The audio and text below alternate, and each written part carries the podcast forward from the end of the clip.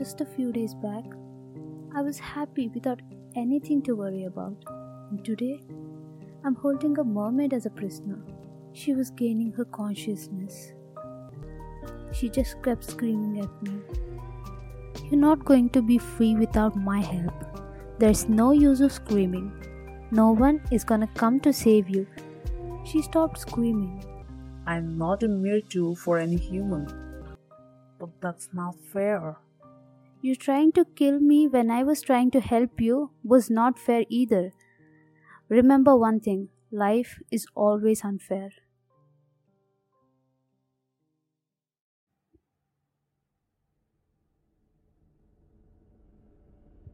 That was something I would never do. What happened to me? How did I become this strong? I talked so confidently, as if some miracle happened and I'm still alive. I really thought I'll die back there. I took her out of the water and put her in a cart nearby. I covered her with a piece of cloth. This part of the harbor was mostly used to dump the waste, and that came to my advantage. I took her home. There was nothing in my mind what to do next. I have been busy all this time. I'm sure my life is going to change. I just don't know that if it is bad or good.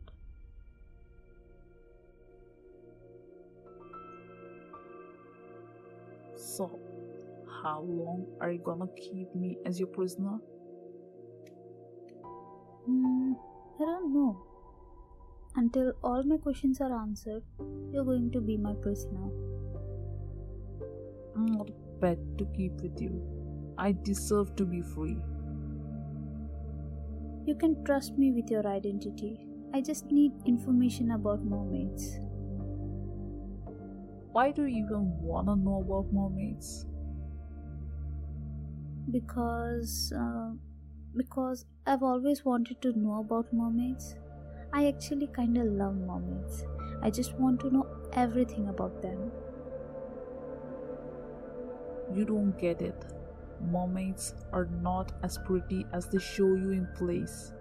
Mermaids are deadly. They can kill people for fun. We mermaids are never friends with humans. I think it's better for you to not get involved into our matters. You should leave me in the sea and I'll spare your life. Ha ha ha. Are you serious? First of all, you're not strong to defend yourself. And second, you're my prisoner. Third, your words won't scare me. I know what I'm doing. You sure are brave. But there is a small line between being brave and stupid. Hope you know the difference. I had no idea how to deal with this anymore. I acted like I wasn't scared, but my knees were shaking while she was talking. I have to know everything about mermaids. I have to find out about my mother. I have to know about myself. Maybe I don't know what chance I have, but maybe I get to see Will and know about him too. For all that, I have to get into the sea. I have to know everything.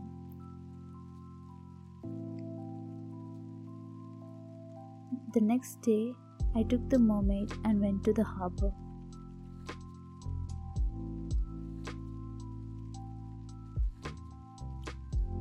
You never told me. How were you able to talk to me?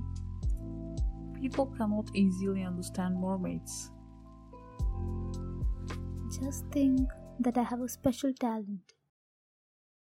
You really are strong for a human. I actually exercise a lot. Where are you taking me? Enough with the questions. Shut up and stay in the cart. Not a word. Okay, fine. I went to the harbor to meet the Chinese merchant who was my father's friend. He used to sell raw iron to my father. I wanted to ask him to take me on his ship.